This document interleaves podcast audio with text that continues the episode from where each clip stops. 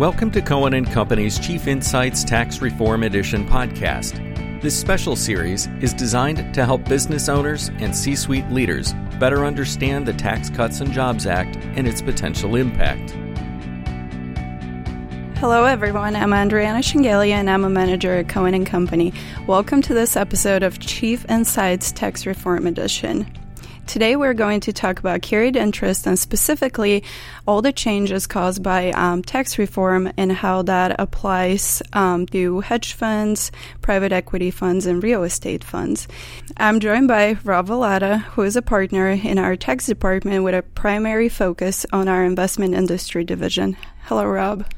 Hello, Andreana. Excited to be here. This is a question uh, and an issue that a lot of our clients are dealing with right now, and we're taking a lot of phone calls on this. So, Rob is here to help us understand all the issues around the never dying carried interest discussion. So, Rob, to start off, we would like for you to maybe go over what carried interest is. Sure, Andreana. Uh, very simply, a carried interest is a profits interest, a, a split in the profits of a partnership that's not based upon capital contributed to the partnership. So, so think about it this way.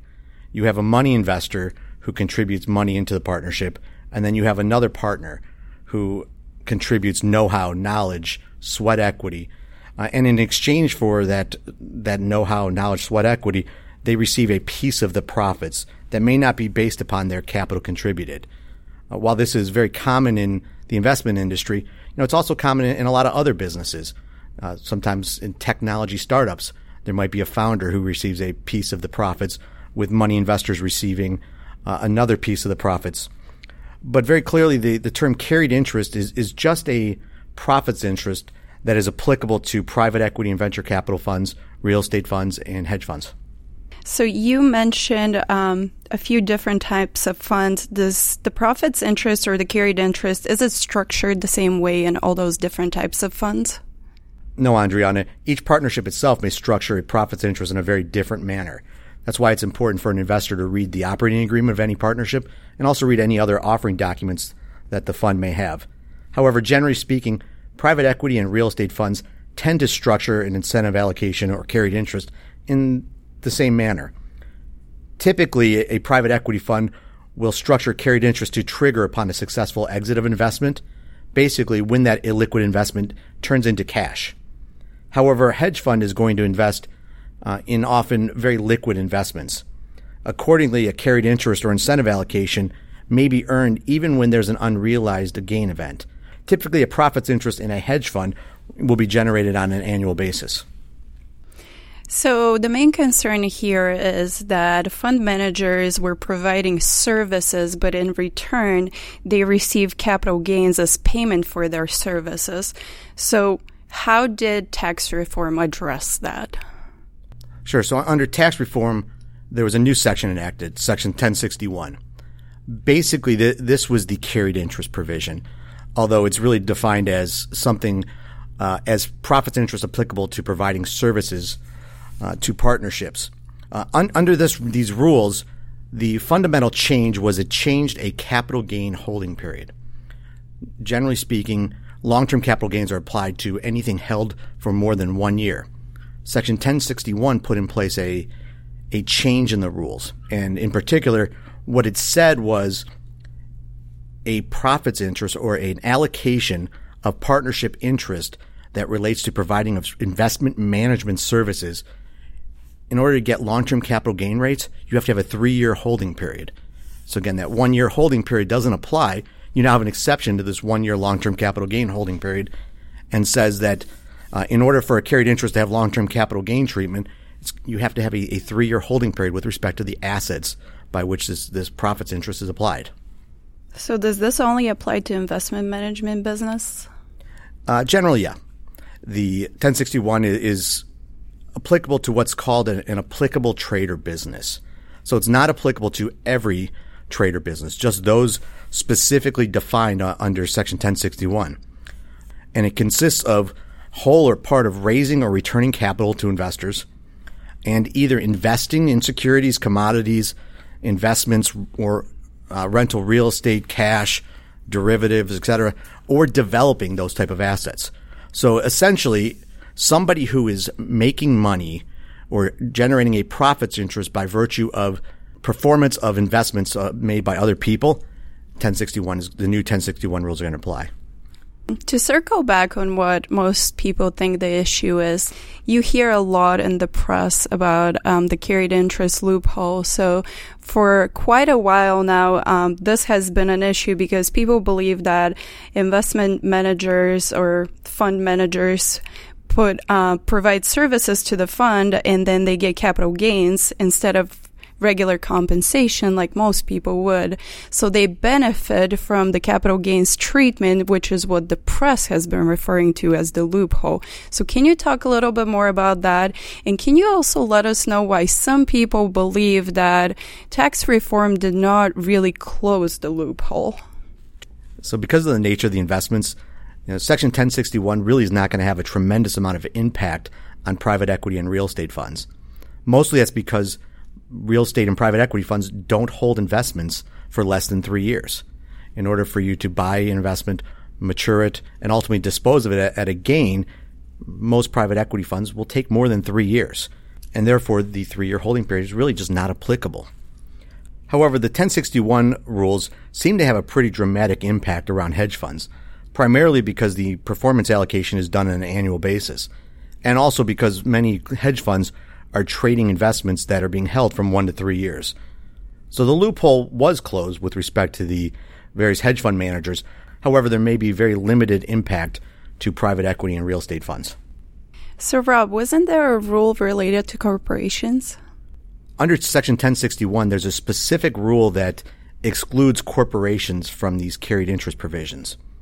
And when you think about why it applies, why these rules are exempt for corporations, it's because corporations now have a flat 21% tax rate.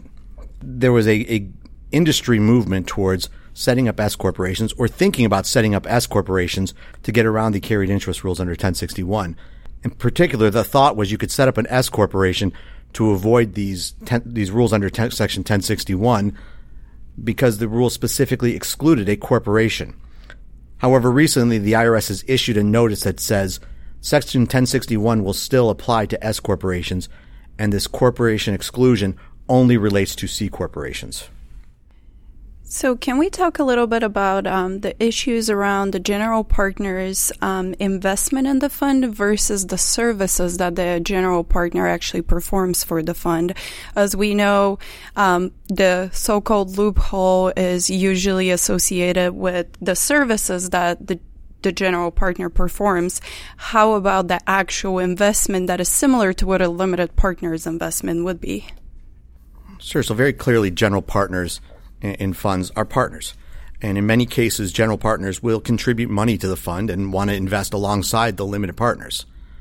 So in addition to getting a, a carried interest or incentive allocation, the general partner will often have performance of, of its capital. Under 1061, the investment performance of contributed capital does not fall under these three year rules. So if I'm a fund manager and I invest a million dollars into a fund, my performance on that million dollars would be just like that of any other limited partner. However, in any incentive allocation or profits interest or carried interest that is applicable may have this three year holding period rule. So how does that play in? I think it's important to start thinking about how do you separate those two uh, partnership interests? In many cases, partnerships will combine those two and treat a, a, general partner investor as one investor and have one capital account. And I think there's a risk that some things that may be associated with investment performance may be miscategorized as being subject to this three year holding period. Uh, so clearly, we're recommending uh, advisors and general partners of funds look at ways to separate out its general partner contr- capital investment from that of its carried interest or incentive allocation. Rob, so so far you have given us a lot of information. There has been a lot of changes. Uh, it sounds like there's a lot more to come. So, out of everything we talked about, what should our listeners be thinking about, um, and what do you think is coming in the future? We're currently awaiting proposed regulations with respect to many parts of tax reform. In particular, carried interest is something of major concern for our investment manager clients. As we look at the, what the takeaways are, there's really three things. Number one, it's determine does this actually apply to your situation? Do the rules related to carried interest have an impact to, to the fund manager? The second item of relevancy is looking at the general partnership interest. And in particular, making sure that there's enough separation between the invested capital of the general partner and the carried interest. Making sure that the carried interest rules would not taint the invested capital or the performance on the invested capital of the of the general partner interest. And the third thing is looking at hedge funds. As we understand how the rules might work for private equity and real estate, the rules seem pretty straightforward relative to the three-year holding period. How these rules may apply with respect to a hedge fund and an annual profits interest that may include unrealized gain is something that we really are spending a good amount of time understanding how these rules might apply pending further regulations. Thank you, Rob. This wraps up our discussion on carried interest. Um, thank you, everybody, for listening to the podcast, and have a great day.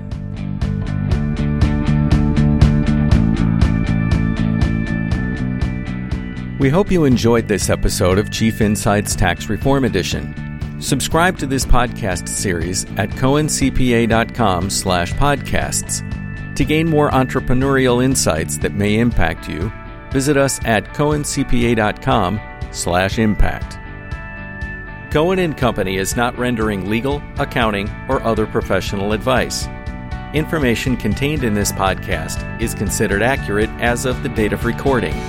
Any action taken based on information in this podcast should be taken only after a detailed review of the specific facts, circumstances, and current law.